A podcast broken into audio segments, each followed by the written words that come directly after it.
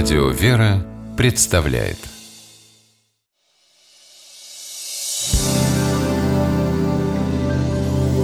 Первый источник Ну что, вы решили, кто поедет со мной на конференцию в Сочи? Василий Иванович, можно я буду этим человеком? Я не против, если остальные за Не за? Опять поругались Друзья мои, будьте как дети Они и ведут себя как дети Вижу, но это выражение о другом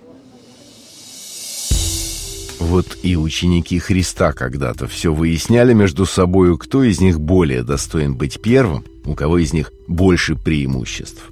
Как вы уже, наверное, успели догадаться, выражение «будьте как дети» происходит из Библии.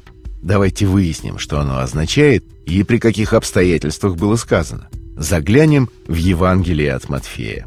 В то время ученики приступили к Иисусу и сказали, кто больше в Царстве Небесном. Иисус, призвав дитя, поставил его посреди них и сказал, «Истинно говорю вам, если не обратитесь и не будете как дети, не войдете в Царство Небесное». Ученики Христа, как отмечает толкование, спорили не только о том, кто из них больше по власти, но кто будет выше при Мессии в Царстве Небесном. Господь, научавший их смирению и служению, призывает отказаться от мысли о господстве, призывает быть как дети. Этот пример должен был наглядно проиллюстрировать мысль Христа о том, что взрослые должны уподобиться детям и всем хорошим чертам, которые свойственны ребенку. Далее Христос говорит, «Итак, кто умолится, как это дитя, тот и больше в Царстве Небесном. То есть тот, кто смирит себя, как это дитя, тот и достигнет первенства. Спаситель призывает отказаться от мысли о превосходстве. Поставив среди учеников дитя, Христос показывает им, насколько они далеки от простоты и смирения.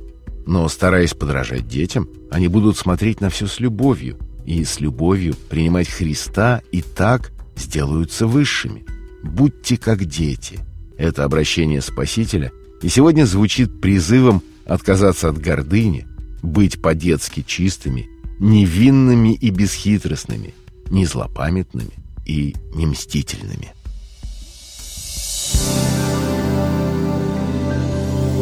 Первый источник –